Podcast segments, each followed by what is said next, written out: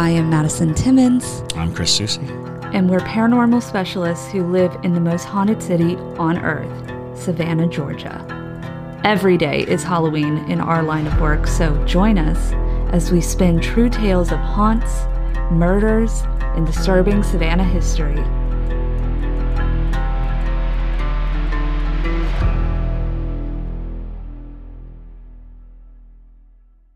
I'm Madison, I'm Chris. And, welcome, to, the most haunted Well, city well, on earth. Hello, and welcome back to another episode of the most haunted city on earth. My name is Madison Timmons, I'm Chris Susi. And I'm JT Timmons. and today we are bringing you the second episode of the Conjuring House series. So, this is part two out of three. Um, so, if you haven't listened to part one, go ahead and listen to that because that'll give you some background of how they got to the Conjuring House. Also, some weird parallels that will make a bit more sense as we get further into this series. Um, like, This is this is the meat and potatoes. That's what that's how you described it, right? yes, this is the thick, thick. the thick of it. How many C's?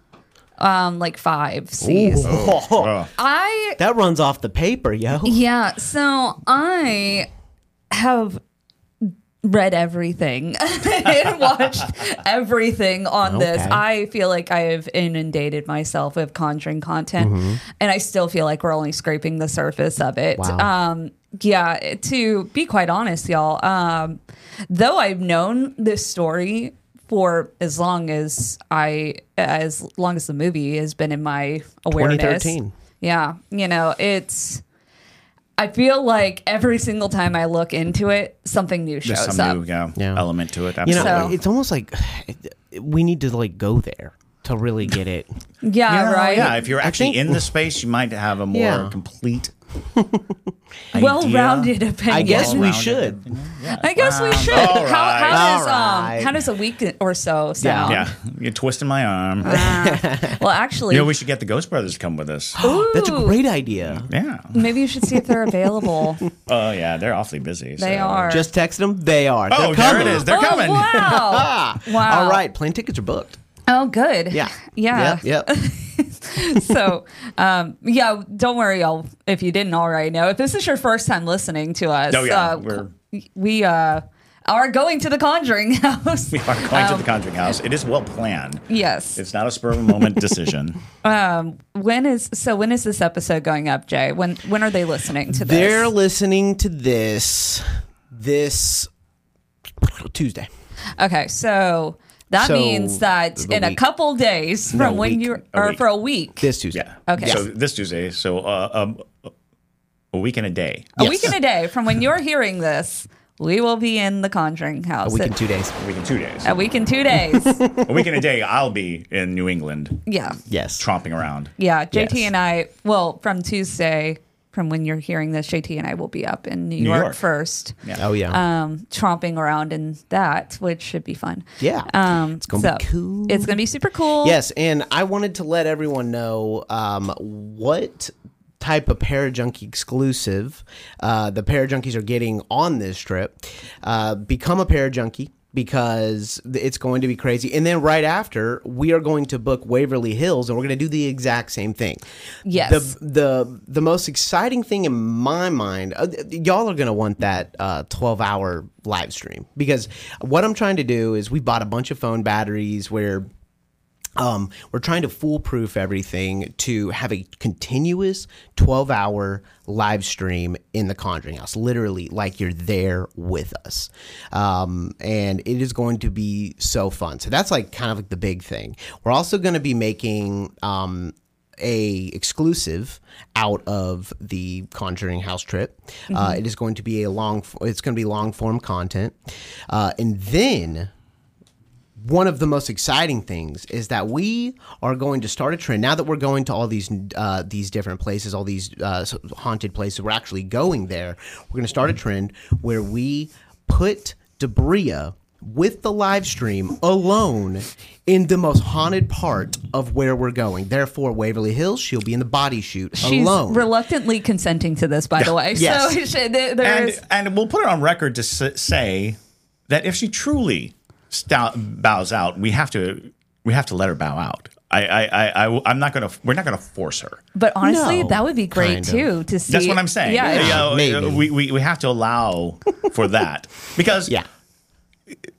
for everyone who watches, there is a, a, a, a big teasing going on with Debria, but we're not going to literally torture the woman. Well, she will have to consent. She yeah. does. She She- did. Oh, I, I, No, I that's what I talked mean. to her. That's Yeah. what I'm saying. Oh yeah. is- uh, but she will. But like in the But moment, the she's gonna be like sake. freaking out. Yes. we can't be seen as people who are literally shoving someone in a body chute Yeah. who does not want to be there. Yeah, it's true. No, she is consenting to it, sitting it will look that cellar. way. It will appear that way. Mm-hmm. I'm just one. I want to be on the record as saying we're not, you know, acting against her will. She's she's not chained up. No, no, I promise. definitely. So but it yeah, will be so very entertaining. It will be so. It'll be entertaining nonetheless. basically, the whole idea is that, like, for the cellar, what's going to happen is she is going to be, uh, she is going to be given the live stream and on her own accord go into the cellar and be alone and honestly like she is so funny and she is just so entertaining like in those instances i just think that this is just going to be the greatest. when she thing. took this position, she, I don't think she ever expected.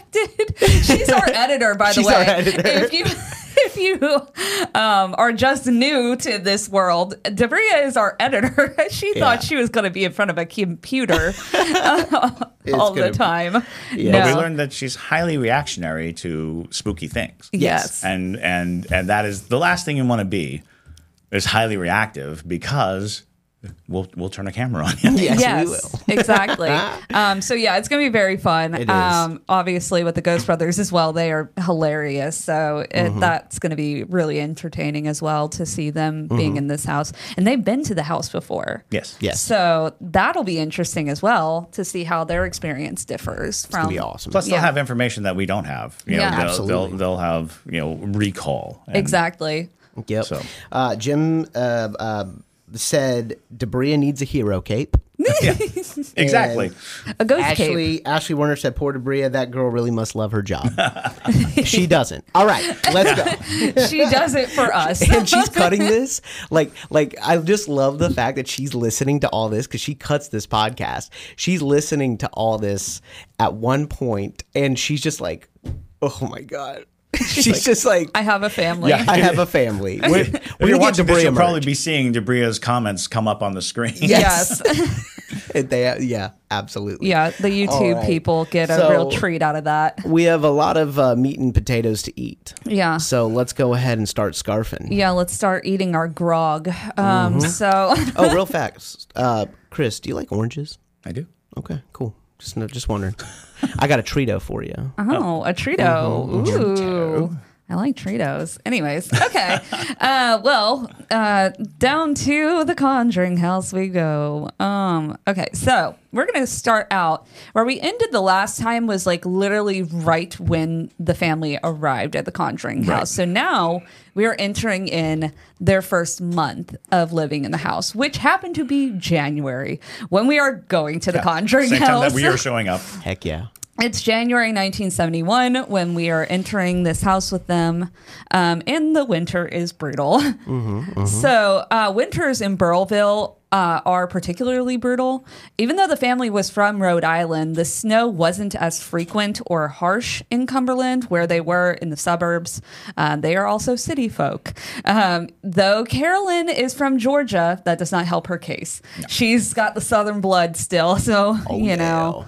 Um, but they often misgauged how intense uh, the winters would be in the country. Uh, and they weren't expecting winter things like digging out their driveway every morning to get to the school bus.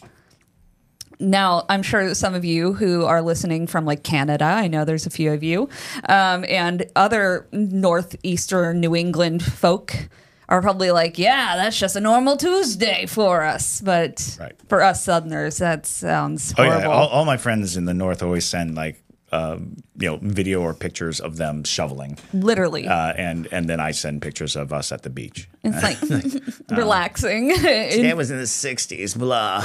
Blah. Oh, it was so frigid. Blah. Uh, but yes. And so the cold particularly took a toll on the family.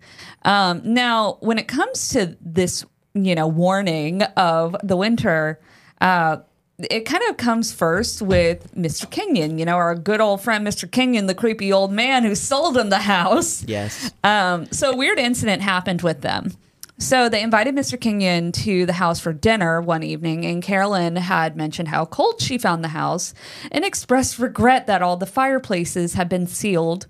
Um, though that process had happened while the house was under Mr. Kenyon's control, and he avoided the discussion.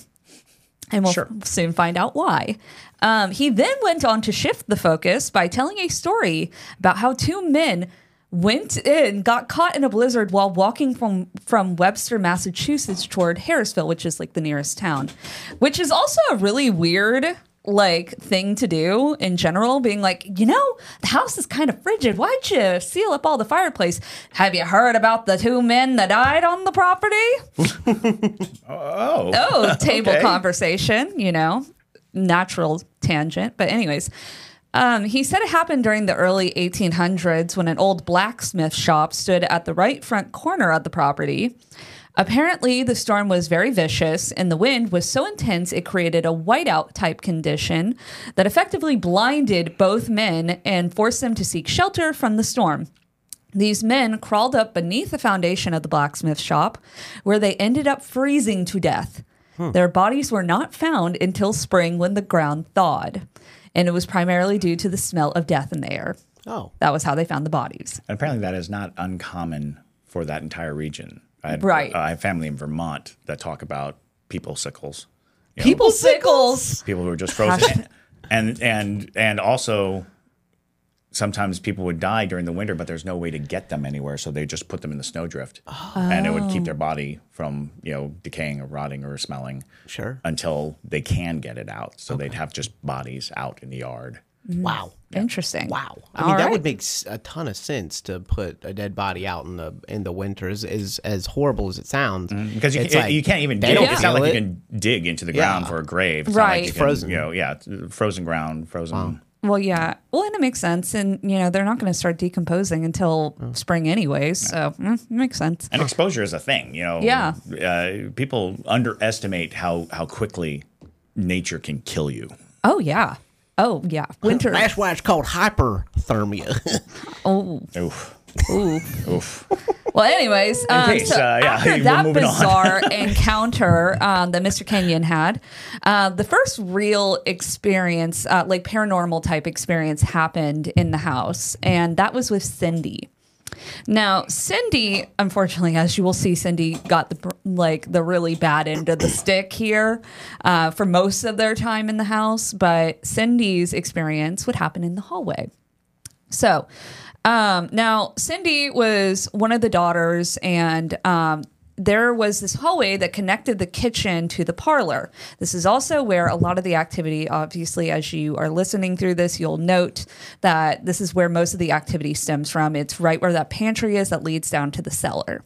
Now, they were late for the bus this morning and they can hear the bus driver beeping the horn. And so all the girls were trying to get rush and get out. Um, so, according to Andrea, Cindy had forgotten her books in the kitchen, so she ran back to get them. And as she stepped across the threshold of the kitchen door, Cindy was intercepted by a silky, smoky figure emerging through the cellar door. It placed itself directly in her path where she inadvertently body slammed the Oh. intruder. And as she did, it disappeared, vaporizing instantly. Dang. Mm-hmm. She body like. Little, little eight year old rammed just into it. body slammed into this thing. Oh my god. She was in a rush. Yeah. So um, the apparition was indistinguishable, um, more of a mass than it was an actual form. And at the impact, an intense odor and frigidity all but halted her, knocking her back. She breathed the air deeply into her lungs and it made her cough and uh, convulsively. And according to Andrea, Cindy uh, or Cindy was normally full of boundless energy, as most eight-year-olds are, um, but it had been completely depleted abruptly and inexplicably. She fell asleep at her desk, and the teacher called the nurse. And so Carolyn picked her up and put her to bed, and she slept for the next two days straight through the night Okay. really weird. Yeah. But it also sounds like she encountered some type of parasitic type energy that literally zapped her Yeah. of her energy. Well, yeah, and you know there are countless accounts of of, of breathing in a spirit, you know, Mm-hmm. taking it into your body, and once it's inside of you, it is eating you from inside. Yeah, absolutely. And so this is not the last time people will have encounters in this um, hallway, if you will, but they should have heed warnings from their pets, including their cat Juliet. Yeah, so you might remember Juliet because Juliet was one of the stray cats that they had at their old house, the one that didn't get The sole murdered. survivor, yeah. Yeah, sole survivor that was not murdered by the little boys. If you have not listened to that episode, you need to hear that to understand that part. But um, so they brought Juliet to, with them to this house, and she wanted no part of the new home.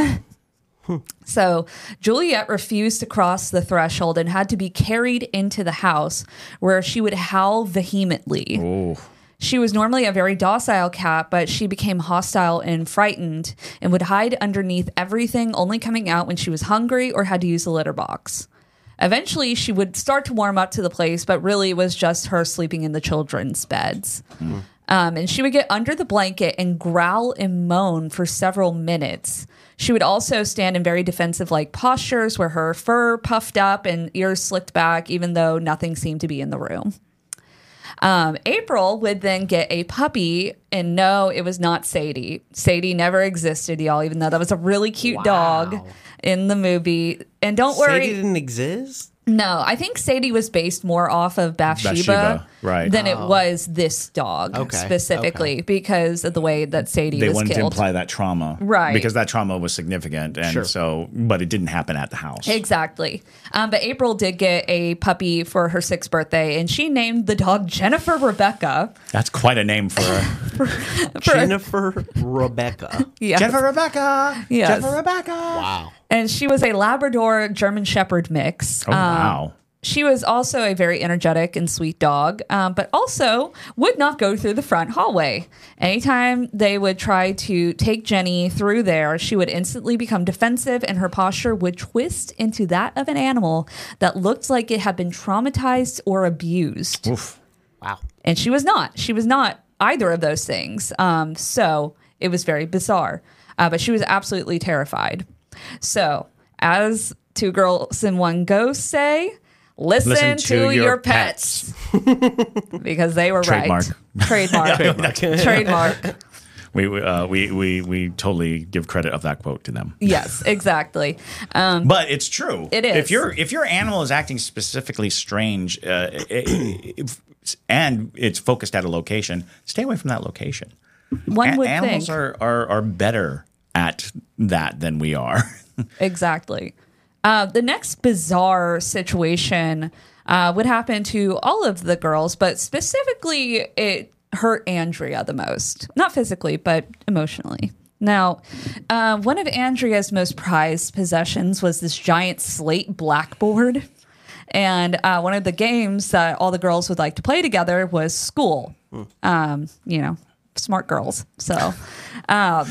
It was the seventies. We didn't have a whole lot. yes, exactly. we like to teach each other. And so uh, Andrea would be the teacher, and she would basically teach her sisters whatever she learned in school that day. Um, so they would often play in the middle bedroom, but during the winter, sometimes the weather would get bad, and so they would have to move it out to the woodshed. Um, now, there were odd instances where the girls would leave the room and all the work that Andrea put on the chalkboard had been smeared or erased. Um, now, the girls were afraid to go anywhere in the house by themselves. So, if one of the girls needed to use the restroom, then recess would be called and everybody went along. But by the time they got back, the chalk- chalkboard would be erased. Now, one time Andrea said that Cindy was hungry, and so everybody went to go get a snack before dinner. And they were gone for about 20 minutes. And when they returned to the woodshed, the chalkboard had been completely smudged and twisted into a 90 degree angle Whoa. that's a lot of force and really Yeah. bizarre. Um, so this caused Andrea to be very upset and very angry. Several days after, though, the children decided that they were going to test it. So anytime someone needed to leave the classroom, only one person would go with them so that the chalkboard was never left alone. This seemed to work, But one weekend, Roger was gathering all the trash for the biweekly trip to the dump, and he yelled for Andrea to come help him. And when they entered the door of the kitchen, Andrea freaked out because they were staring at a massive pile of wooden slate smashed to pieces on the lower level of the woodshed. Hmm. There was nothing left that could be salvaged. And because the Perron family really didn't have any money at this point, there was no replacing it. And Sounds so- like the spirit was angry that they had they had, Yeah. they had found a workaround. Exactly. so you don't want me to play? Fine. Fine. Then no more chalkboard for you. Um, and so Andrea made a big note about this because this was very significant to her um, because that was her favorite toy. And uh, it was the first time any of the spirits had actually directly done something to upset the girls. Yes. So um, important to note. Now, this next one I think is very crucial to giving insight to what kind of entities we might be dealing with. And it is the situation with the flies. Now, according to Andrea, um, within the first few days of moving into the farmhouse, there was a weird occurrence that no one thought was strange at first, but they had a ton of house flies. And so, uh, Carolyn, I should note, she being from South Georgia, she was very used to bugs and stuff. So I think that really is where that lack of really acknowledging it came from. This is is January in Rhode Island. Right. Yeah. It's weird though. Um, so the first time Carolyn and Roger real, uh, were in the parlor of the house, um, these flies just started dive bombing Carolyn. They thought it was funny at first and were making jokes, but then they were both kind of perplexed because it seemed almost like they were targeting her, but they couldn't kill them. And so, like, they were taking Yeah, like yeah. newspapers and they were trying to smack these things up. Nothing was killing them. Resilient flies. Yes. Yes, very resilient flies. Um, And so, that's why you should get the Bug-A-Salt 2.0. That's so right. I also should mention Actually, I think they're at 3.0. the the flies. As we're going through this, just note that if you read Andrea's book, um, the flies are a constant character in this book. There's really? like six chapters just talking about flies, practically. Um, so apparently, they seemed to come from nowhere and then everywhere. And it progressed enough that there was they were no longer just a nuisance. They were quickly evolving into a health hazard. And so they both thought that they must be breeding in the house. And so uh, even the children started noticing the strange behavior the flies uh, had. In spite of all the efforts that they made, no matter how much you killed them, they always seemed to be there. And they were all the same size. There was no sign of babies. And they often gathered inside the windows and would incessantly buzz. So, Wow. you can imagine just thinking about that irritates me. Like, if I, could not handle that. Right. Um, like you know how like when bees gather, like and it's like bzzz, Yeah. it's like it, it's the worst noise, and so I can only imagine how irritating that must have been. Uh, but after a few weeks of fighting about Roger constantly smacking the flies because he literally bought so many fly swatters, y'all.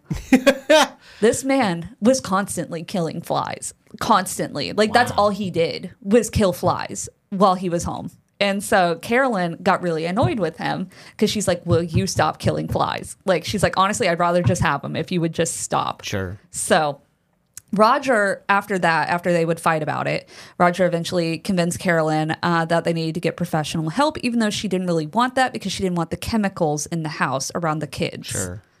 Um, so they brought out an exterminator, and one time, and the one time the flies weren't being absolutely insane, it was when the exterminator Of was course. there. Of course. And the exterminator came back to Carolyn and Roger and told them there were no bugs. Wow. Mm-hmm. So eventually, later down the line, like way down the line, um, uh, when the Warrens came to the house, Lorraine Warren would tell Carolyn, "You can't really kill what's already dead." So, um, typically, when you're infested with flies, unless there is like a rational reason and you can find where the nest is, if you can't figure out where all these flies are coming from and the fact that they are all the same size, they are behaving bizarrely, it doesn't seem like They're anything's aggressive, killing them. highly Yeah. aggressive. Yeah. a lot of times that is highly associated with demonic type presences. Yep. Um, specific demons, yeah. Very specific demons. Was the Omen that? Like a plague. I think the Omen has it. I think, Uh, I the think Omen there's a scene in, film. uh, Yes. in uh, uh, the Amityville horror Yep. uh, Yeah. has has a scene with it. It's it's it's well known enough that people have utilized it in so many stories Yes. because the one thing that we really know about flies is that they gather on on on the dead. Mm-hmm. And so flies have always had this connotation Interesting. of you know of, of of being around death and being around decay and rot, and um and it is the calling card of of very specific demons. Yeah, and especially coupled with some of the other t- calling points of the particular entities in this house, it's very concerning that they have these fly yeah. issues. So, just remember the flies while we're um, while we're going through this. But the f- and now we're going to move into one of the first instances where somebody actually was physically harmed by um, an entity in this house. Okay. Now, Carolyn seemed to get the brunt of the physical behavior. Um, and the first time this would happen would happen in the barn. Now, uh, when Carolyn first toured the property with Mr. Kenyon, he took her into the barn because he was very proud of it.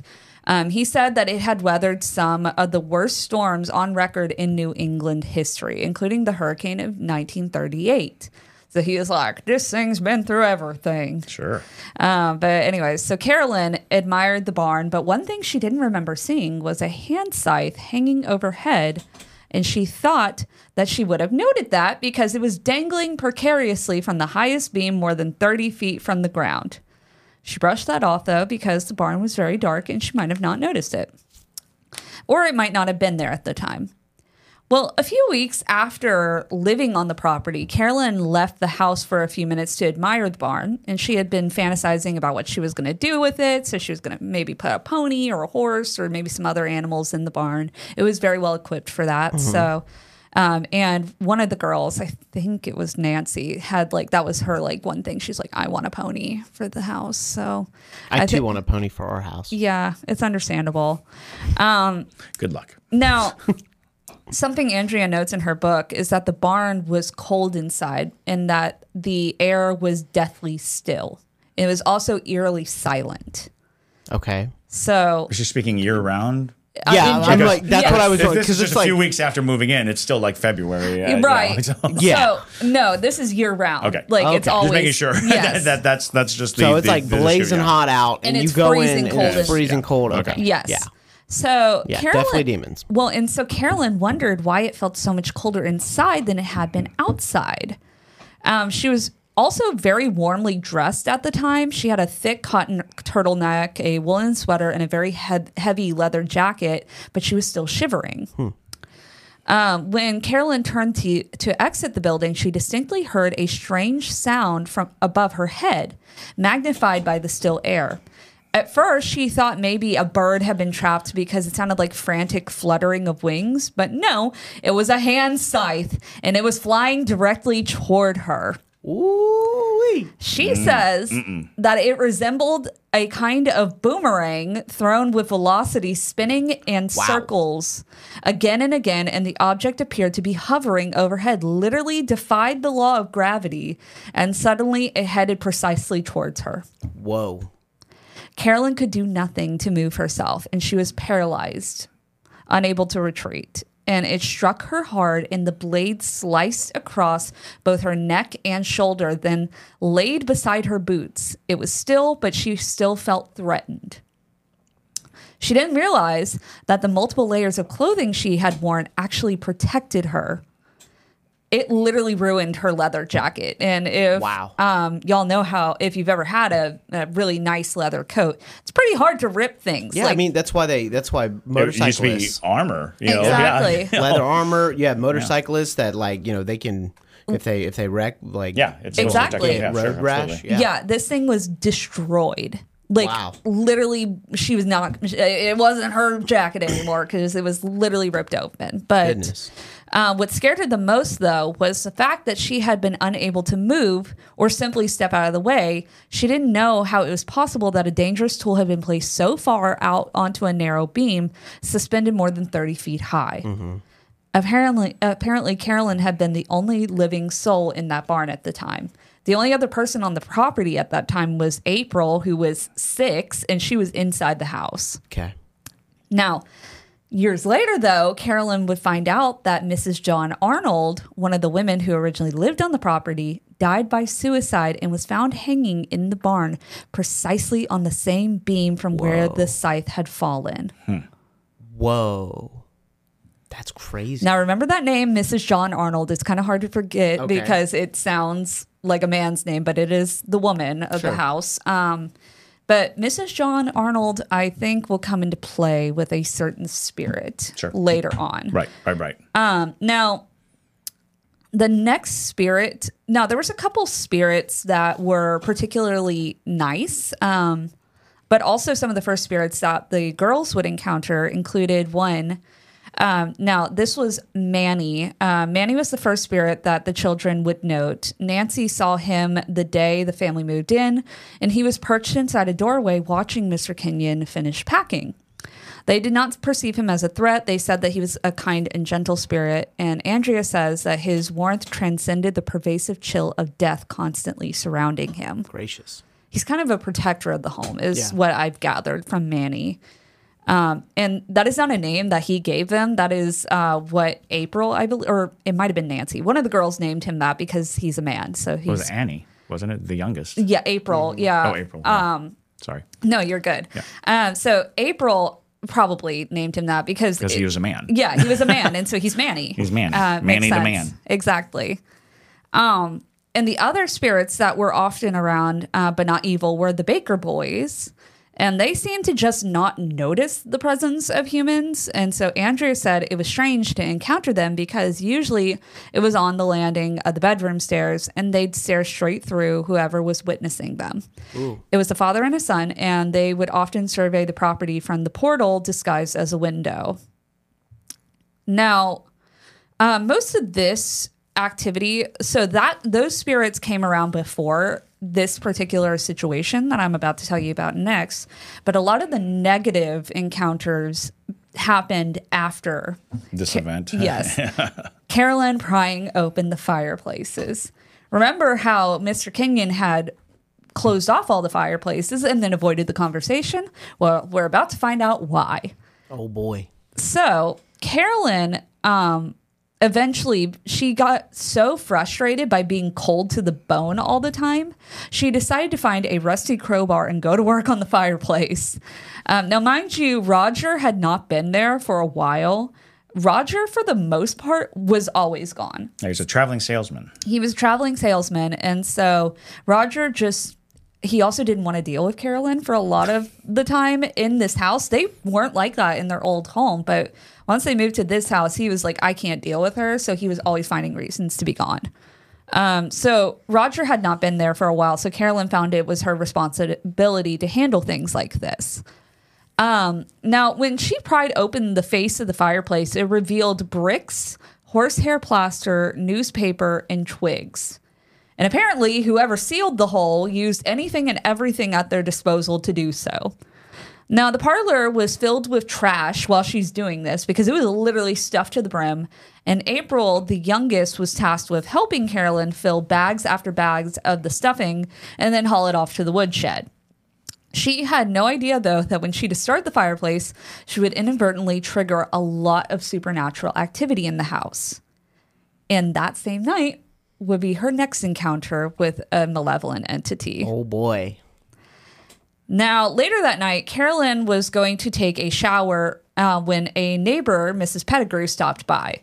She was dropping off a cake because she had known that Roger ha- was out of town and she was trying to be friendly.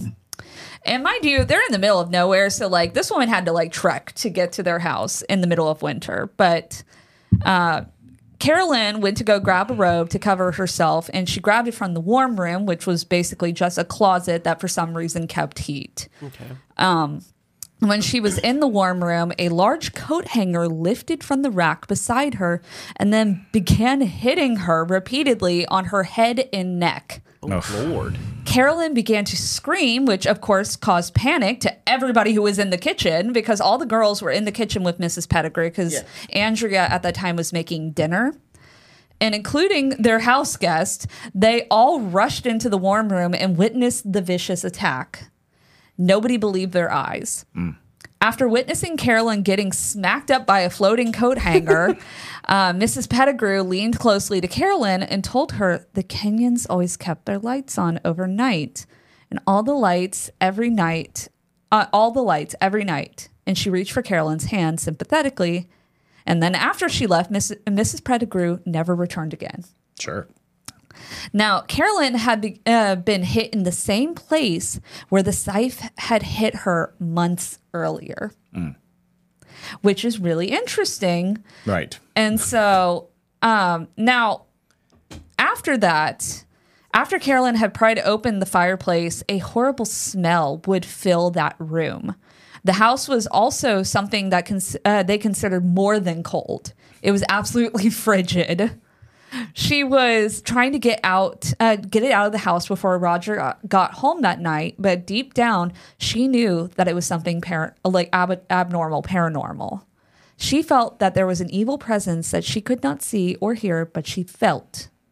And every time Roger and Carolyn seemed to uh, be at odds with each other, Carolyn also um, seemed to be growing sicker and sicker over time. She was constantly in pain and she was losing weight.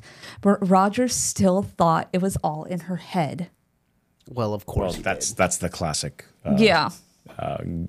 husband in a horror movie situation. but he t- he's like still very staunch that they're like all throughout their time living in this house he's like there's no ghosts he just would not he refused to believe that there could be anything like that and i think it's from fear um, but deep down roger not believing carolyn truly was the issue uh, so I think that was where a lot of the resentment you would see in their relationship throughout their time living in the house uh, came from. But it would come through a lot of time at, through petty situations where they would lash out at each other. Vietnam, particularly, became a major point of contention between them. sure. Uh, because Carolyn loathed Richard Nixon, but Roger was a staunch Republican, and so that didn't help. And so That would not help at all. yeah. Um, Carolyn also felt abandoned in her marriage, and she wa- uh, also unwanted by the house and her husband. Wow. So Carolyn looked as though she was rapidly aging and often looked gray. She also felt that the more that she got to know the various entities in the house, the less she was able to grasp reality. Sure. And so the smell, back to the smell part of it, the smell was the worst part though. It smelled like death and everybody noticed it, including Roger. Um, something that Andrea noted was that when arguments broke out, the paranormal activity in the house had an uptick.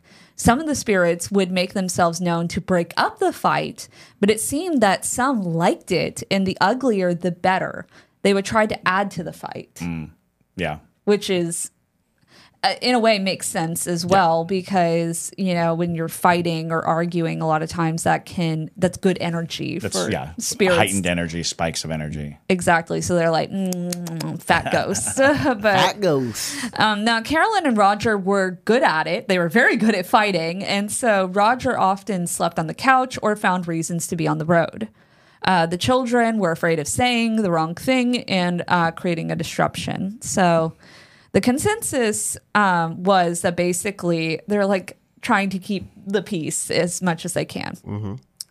Now, another interesting point that Andrea noted uh, after the fireplace incident, when all the activity started, she started noticing that twilight was often when the paranormal paranormal activity began.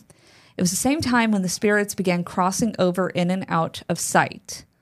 As shadows cast by soft waning sunlight, those who did make their presence known during the day were mischievous or simply oblivious to the mortals. Those who made their presence known at night were uh, there specifically to frighten or deliver messages as a warning to those left alone in the dark. The spirit that was usually the one that alerted people was the spirit of a little girl who was calling for her mother, and she was usually the first to arrive. Um, she would first arrive at sunrise, huddled in a corner of Cindy's room, silent, and looked like she was hiding from someone at dusk. She would reappear again. Um, now, Roger did have an experience, and his experience would happen in that same pantry. You know, that hallway where the animals are like, I don't want to go in there. That's where Roger had his first experience. Now, Roger would take a week off from the road uh, to stay home to finish renovating the fireplace.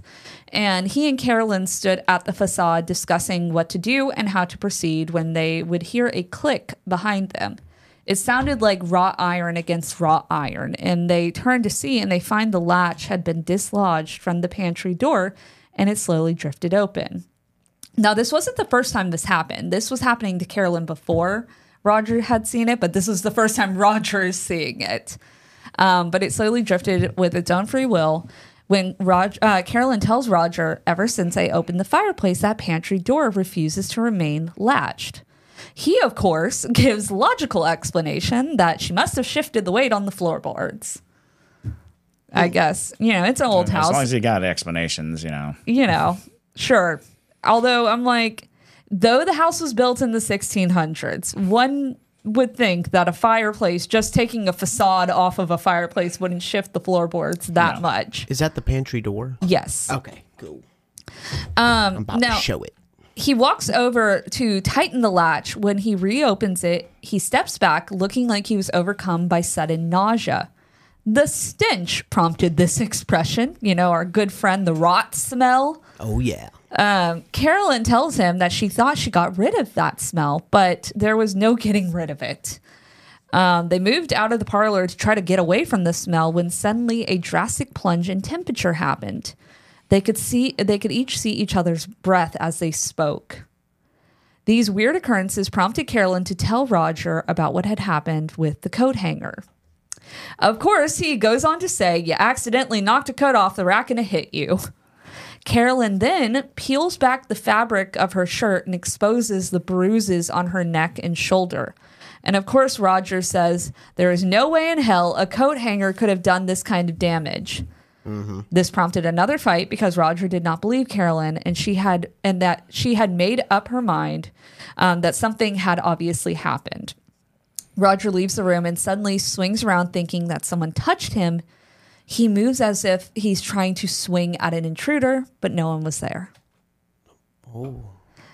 Which makes a lot of sense as we get Yeah. further into things that someone would be touching him after a fight, almost yeah. comforting him. Yep, yep, yep. He dismisses it and just goes about his tasks. That night, Roger decides he's going to wrap the latch to keep it shut. Um, so he takes twine and binds the latch into a bunch of knots, and that uh, that would be extremely complicated to undo.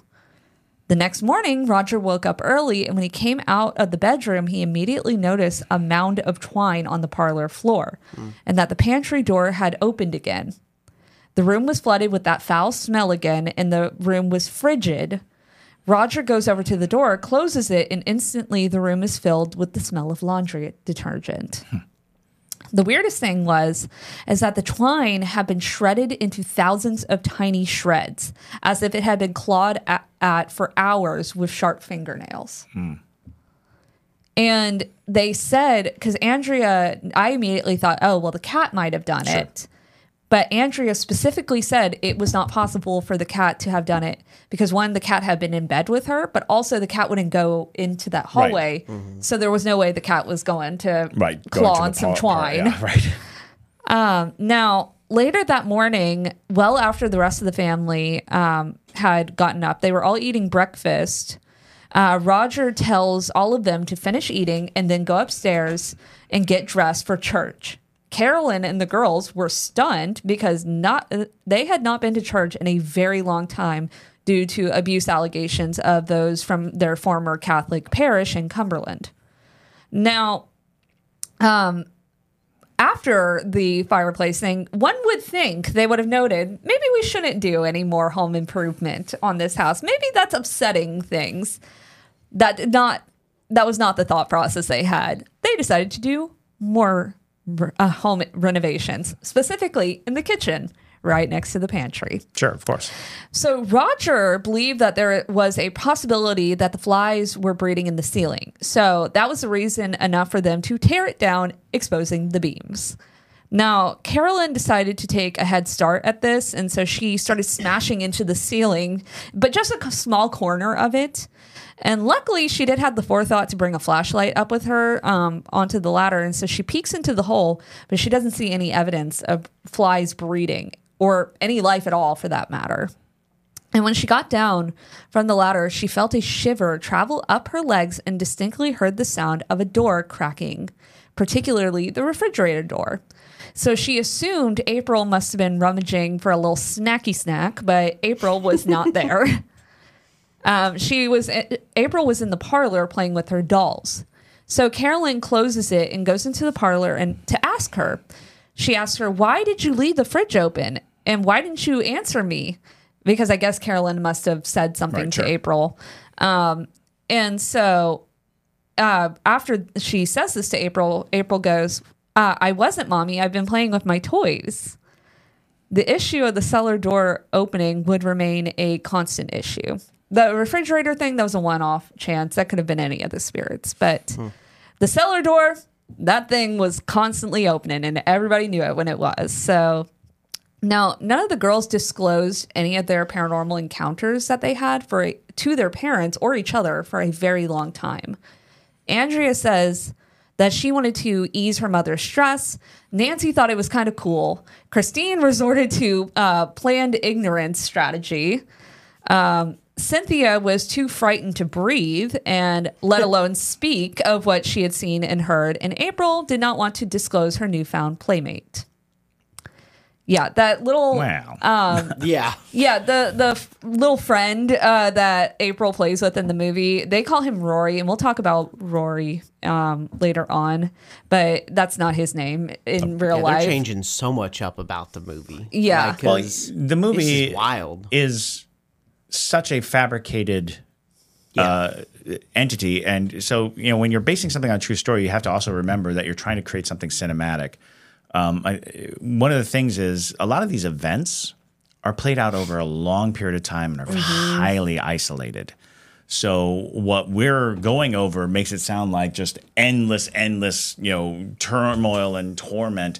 But the actual events themselves versus the time of, of not events is is I um, I saw in an interview Andrea saying that she would say that in the ten years that they were there, there was only twenty four hours of actual paranormal interaction. Yeah, yeah. But it was just spread out because th- Right. these things like a door opening and we're telling it is like that's really creepy, but that's just a, a few seconds of something. you know? Exactly. Yeah, yeah. And and so. Uh, when you're making a movie, you're like, well, Gotta you want it it to all be, in. yeah, as as, as concise as possible. Yeah. yeah, you know, it all has to land on these people right at the same time.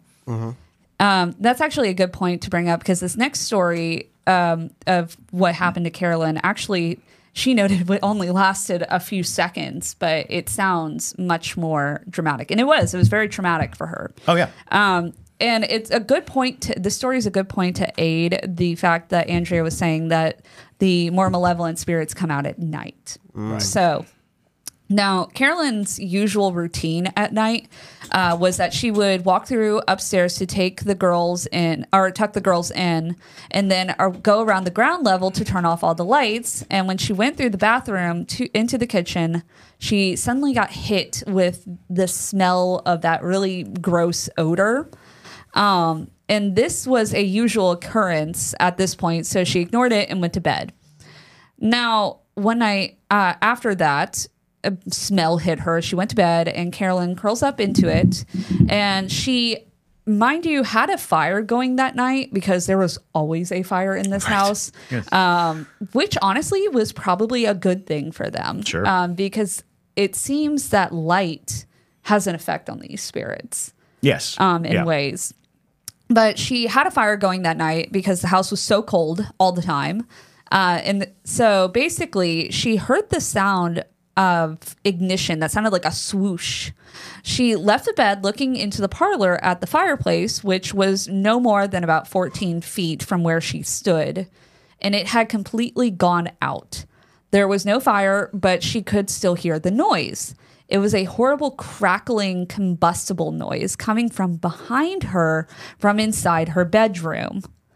Carolyn saw the top of her dresser erupt into flames, sparks jumping like fireballs. Fire flung itself all around the room, and then in a second, it was gone. Carolyn fell onto the floor like she was suspended from an invisible wire. She cannot recall how long she remained there before recovering enough to stand up. She went to investigate the furniture, but really all that was left was a sheen of dust on otherwise clean, undisturbed wood. Oof. So now the spirit that could be associated with this, because I think the spirit that was really trying to break Carolyn the most was is probably huh, thank you. Our trito has Oh, arrived. lovely. A treat her. An Italian trito. Yeah, it's not a sponsor, but I knew that y'all would need a little drinky drink because it's a lot of it's a lot of content to get It through. is. It is. Ooh, that's very nice. Um, but Lovely. yes. So the spirit that particularly is the most notable of this house was one that tormented Carolyn the most, and it's what I like to call the broke neck lady. the broke neck lady. Um, now, the first time anyone encountered the broke neck lady was at night. Um, now, this the first time it happened was on a night that Roger and Carolyn decided to go on a date, and they actually had a good night, y'all. I know most of the time they are like at each other's throats, but this night they decided to go actually go to an Italian restaurant. They went to a movie. They were enjoying themselves, and they got a babysitter. All the things. Um, well, after they got home, um, they went to bed, and at 5:15 a.m., Carolyn stirred, hearing the sound of footsteps crossing the wood of her bedroom floor. She went. Uh, she sensed the presence, but assumed that it was one of the girls. So she says, "What's the matter, honey?" And as she opens her eyes, she sees the figure of a grotesque woman hovering above her. Lord, Carolyn was staring directly into the torso of an apparition. Carolyn writes in her journal that it was dressed in a rusty green jersey dress, handmade, hand dyed fabric belt, cinched at the waist with an oval buckle, covered in some fabric vintage clothing from another time. Ugly beehive had a head of hornet's nest, broken neck snapped hanging to the side, no eyes, no mouth, gray mesh cobwebs, no hands, no feet, just floating above me, cold, so cold, can't breathe, vile, evil death. No bureau, gone, coming closer, cold, can't breathe. So close, too close, wants to touch me. Don't touch me, head draped at an angle, once, once a kiss. Dear Lord, oh my God. wow. She wrote that like right after it happened too. So this is like that's why it's a little incoherent, Yeah, it's kind of y'all. stream of consciousness. Yeah. Um, and so with its black stick uh, sticks as arms, it flops down across her pillow uh, as uh, as the entity lingers over. Its head curiously cocked at one side as if it was studying her.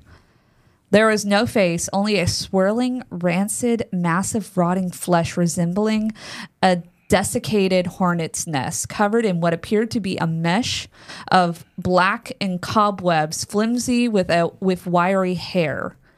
Carolyn grabs a fistful of Roger's hair and starts shaking his head back and forth to get him to wake up. His body was limp and lifeless. Wow. Carolyn grabs the blanket towards her and it caused it to fall off Roger, revealing his torso. And in horror, she sees his back and shoulders and even his rib cage have been deeply ab- ab- abraded, abrasive. Ab- Cut he- up. Cut up. yeah. He was cut up with scratches as if he had been clawed to death by a wild animal. Wow. Her clock had stopped Holy at 5:15 a.m. that night. Andrea comes down that morning and tells her that she had a dream of the exact entity she had encountered last night and that it wants to hurt her. That is when Andrea tells her, Sometimes I hear voices before I go to sleep. I can't understand what they're saying to me. I don't like to be in the bathroom alone. It feels like I'm being watched, like I'm being looked at. Well, you know, it's embarrassing. So stuff moves around my desk while I'm doing my homework, and you know what happened to my chalkboard. And then Cindy runs downstairs frantically saying, Mommy, I had a really bad dream. It was terrible. Then Roger busts into the room. Everybody's waking up at the same time, mind you. And Roger then opens the bedroom door, battered and bruised, covered in um, clawed, bloody abrasions, and he's rubbing his tender scalp. Um, then Roger yells, "What? Uh, what the happened to him?" Carolyn just stares at him. Her eyes are vacant. Roger then says, "Get dressed. We're going We're to church." to church. We're going to church. That is Roger's reaction to every paranormal It's a encounter. solid, uh, yeah, it's a Yeah. solid plan. We're going to church. Going to church. exactly. It's like it's Tuesday at And eleven so- o'clock. I going to church. But mind you, it's kind of bizarre though because they went to this church, and I didn't write this down, but I'm remembering it from the book. Um, one time though, I think a lot of people in town knew about the occurrences of Well, this of course, house. yeah, I would imagine Um, so. And so they were sitting in church after, I believe, this incident. And there was this old lady sitting in front of them who turned around and looked at Carolyn and goes, You bunch of Satan worshipers. and I'm like, You didn't want to tell them, like, hey, you might have a demon in your house. Um, but yeah, they still went to the church that knew they were all Satan worshiping. Well, you imagine that uh, uh, somebody goes into a house that you know to be infested with demons, and they're still, you know, operating. It's like, Yeah. well, how are they still operate? Well, they must be in league with those demons. Well, They must be, you know, uh, they must have made a deal with that demon in that that house. Well, there's also the point too that I know Bathsheba in our minds sounds like this happened a really long time ago, but if this woman was old in the 70s, there is a person that sh- um, Carolyn talks to who knew Bathsheba. Right. So it's very possible Right. that this Bathsheba woman was a late 80, Yeah. uh, 1880, uh, Yeah. 1800s kind of uh, figure. And um, and Bathsheba lived to, to be old. You know, a lot of people don't realize that because we've meshed a lot of stories. Mm-hmm. We've meshed the Mrs. John Arnold story with the Bathsheba story because a lot of people believe that Bathsheba is the one, and they believe that she was hanged as a witch exactly. which did not happen. Um, but that is where the the thought of like the strength of a story and how how people whisper things and how how it how it passes on that people talk and create a certain pocket of reality. And that pocket of reality is the demon's name Bathsheba doesn't mean that we're dealing with Bathsheba Sherman as much as it is the Bathsheba of legend. You know, we've we've created a legend, and now there's an entity out there. You know, because there's also this thing about this specific de- description of the the hornet's head nest, the hornet's nest head, the black stick arms. Because now you're, it's almost like an effigy. exactly. It's almost like you know uh, old, frightening uh, witch practices of, of of taking twigs and building you know a, a form out of it to carry out your darkness because you don't have a body of your own, that kind of thing. So yeah, there's there's a lot to dig in here. Exactly. Um, so Cindy then comes to Andrea and um, is starts the uh, streamline of all the kids just divulging all of their paranormal experiences to Andrea. Um, so Cindy tells her, Annie, I keep seeing things in my bedroom and my toys move all around. Um, if I run downstairs to go pee or tell mom something, my toys are all moved. And when I come back, I know it's not April doing it because last time I was the only one playing up there. Everyone else is outside the whole time. Um, they talk to me. I see them. I can feel them all the time. And so she tells her about the lady who comes after she is tucked in by Carolyn. And so there's one woman who comes in first and she tucks me in and gives me a kiss, but I don't feel the kisses. It's not mom. I know it's not mom. she smells different than mom does. Mom smells like soap, but this lady smells like flowers and fruit. Now, hmm. remember for the next episode, everybody make a mental note that this entity smells like flowers, Flowers and, and fruit. fruit. Flowers and fruit. Th- Because there will be a test. uh, there will be a pop quiz because I think that this is a very particular entity because of Oh yes, this absolutely. phrase in this description. But anyways, so just make a mental note of that. But then after she leaves, another lady comes late at night. It always says three on the clocks. And when she wakes me up, I feel her first. She makes me so cold, and then the room stinks. Mm. She's the one that hates mom. I saw her in my bad dream when mom was screaming. The ghost wouldn't let me go help her. I saw it happen. So now we're going to go into Cindy's hauntings before we end today's episode. Now, Cindy one day was playing in her room, but suddenly she was frozen in place directly before her eyes, an entity of substance slowly approaching, floating above the surface of the bedroom floor. Horrified, she could not move or could not breathe, the air appearing as some form of a solid mist. Cindy identified the uh, apparition as a woman by her garb. She had no features, only a grayish oval mask with a cocked head. She drifted across the room, arms outstretched, extended toward her, and it says, Come here, little girl, come to me. JT likes that. I do like that. Yeah. Cindy runs downstairs and tells her parents a lady came through the chimney closet door and she tried to take me. She says she loves me, mom. Cindy also Aw. kept, it's not cute. That's sweet. No, it's not cute because she's trying to take the spot, if you will. Um, Cindy also kept hearing this phrase there are seven dead soldiers buried in the wall. Ooh, Seven dead soldiers Buried in the wall. And I like this part. Cindy had no reference of any of the war that had happened. None of the family knew about the wars that had happened on the property um, because obviously the land, even before the house, was. Um, you know, used by Native Americans. There was a period where the Native Americans were being run out. There, it was also site of a lot of bloody battles during the American Revolutionary War. Um, all sorts of bloodshed had happened, so it was very, very possible that seven dead soldiers would be buried in a wall somewhere.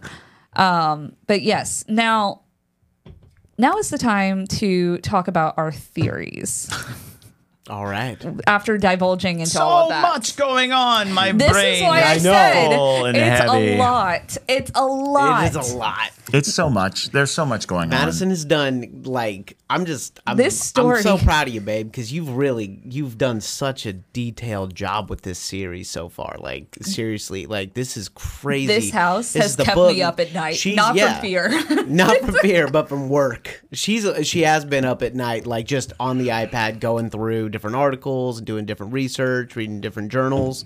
So mad respect. Yeah. but yeah. So what y'all think? So, um, and I'll give more detailed explanation, but I think there are two matriarchs of this house. One is a good matriarch and one is a bad matriarch. And the bad matriarch is trying to gain control of the house. This is um so the good matriarch I have a photo of the bad matriarch if you'd like to see. Oh, oh, did you put that in AI to see? Nice. Um, so the good a- uh, matriarch, and I'll give you more explanation of why I think this in the next episode. I think is Abigail Arnold Okay. um, because the property was owned by the Arnold family, and there are multiple people from the Arnold family who passed away on the property. Um, and that description will make a bit more sense. Abigail has been seen on the property and interacted with a lot. Um, and she seems to be more of a protective spirit than anything. Um, and also one that gives warning. So it would make sense that she'd be checking in on the children and things at night. Now, the bad matriarch, I think, is Mrs. John Arnold because of the broken neck. Sure.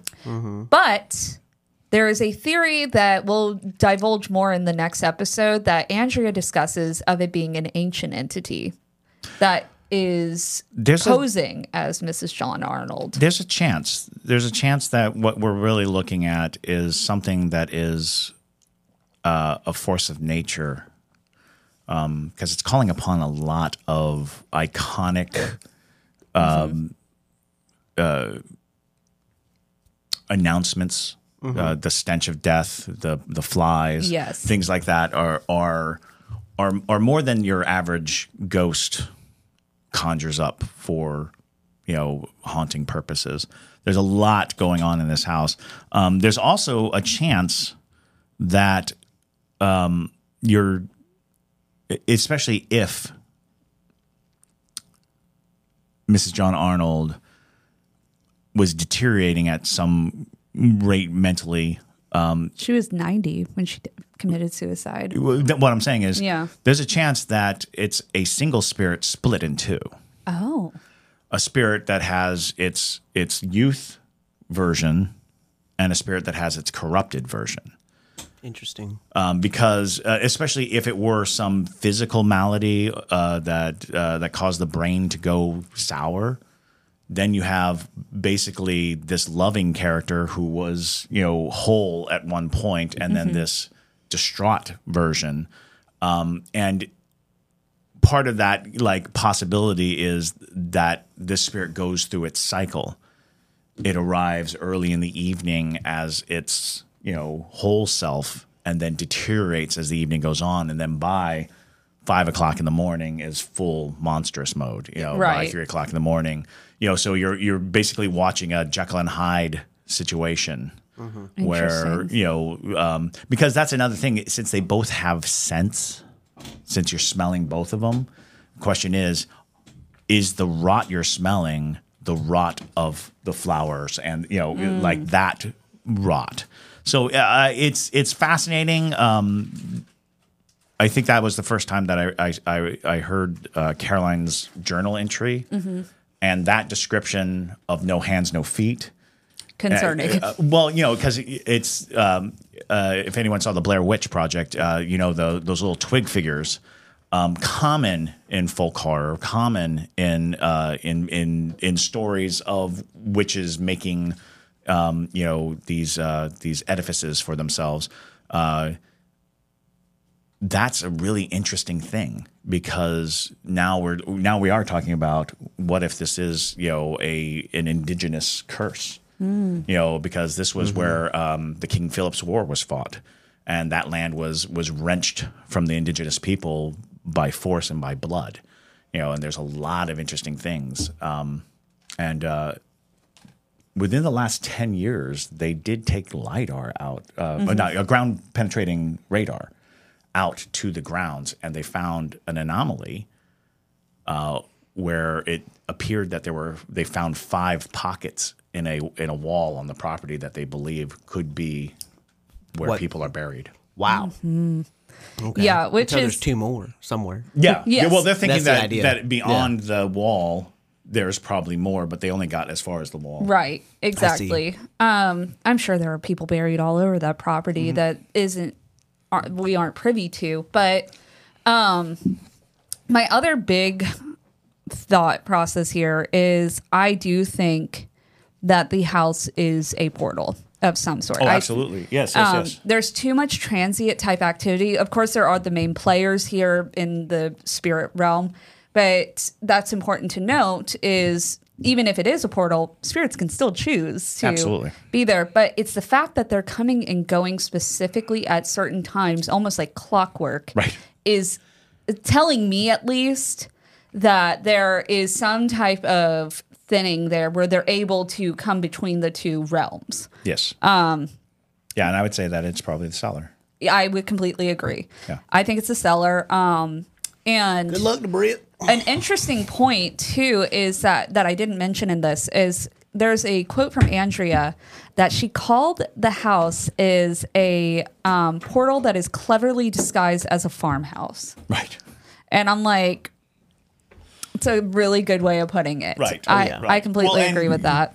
in our in our last conjuring episode we we definitely discussed how it almost seemed like fate was engineering the parents arrival to the farmhouse um, which suggests that there is a, a larger goal involved.